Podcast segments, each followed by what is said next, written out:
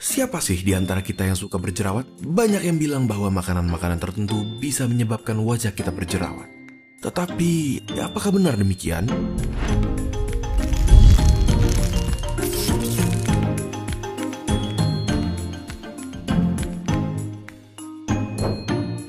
Coba kita lihat dari salah satu yang paling sering disalahkan, yaitu susu. Kemungkinan penyebab berjerawat pada susu adalah hormon yang dikandungnya yang dihasilkan saat sapi sedang hamil. Hormon tersebut adalah insulin-like growth factor 1 atau IGF-1, progesteron, dihidrotestosteron atau DHT, suatu tipe androgen. Mereka menyebabkan peningkatan produksi sebum yang memainkan peran penting dalam patogenesis akne vulgaris. Terlebih lagi, banyak penelitian yang menunjukkan bahwa susu skim lebih menyebabkan jerawat daripada susu biasa karena mengandung lebih sedikit estrogen, suatu hormon yang bisa mengurangi jumlah jerawat. Bahkan, produk-produk yang mengandung susu pun dapat menyebabkan jerawat. Bukan hanya susu cair saja, tetapi makanan-makanan yang mengandung susu karena yang meningkatkan resiko tumbuhnya jerawat adalah hormonnya. Lalu, apalagi sih selain susu? Makanan yang mempunyai indeks glikemik tinggi pun diperkirakan berpartisipasi dalam patogenesis dari akne vulgaris. Pola makan pada produk yang mempunyai indeks glikemik yang tinggi seperti nasi, roti, tepung, permen, coklat, atau makanan olahan yang manis seperti selai kacang, sereal, dan jus kemasan bisa menyebabkan hiperinsulinemia atau meningkatnya level insulin di darah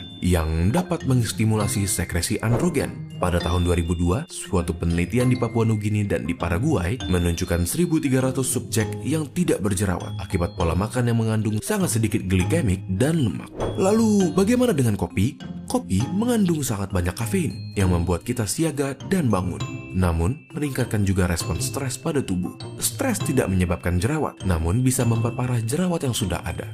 Hormon stres seperti kortisol bisa meningkatkan jumlah minyak yang diproduksi oleh kelenjar sebasea. Terlebih lagi, minum kopi akan berdampak pada tidur kalian. Lebih sedikit tidur berarti memperparah jerawat. Bagaimana menurut kalian? Adakah yang kalian suka di antara ketiga bahan konsumsi yang kita diskusikan? Apakah sepadan meninggalkan mereka untuk mencegah jerawat? Tulis pendapat kalian di bawah dan bagikan video ini ke teman kalian untuk mengetahui pendapat mereka juga. Jangan lupa untuk subscribe demi mendukung keberlangsungan channel ini. Jika ada topik yang kalian ingin kami bahas, kalian bisa tulis di kolom komentar untuk kami lihat. Terima kasih dan sampai ketemu di video berikutnya.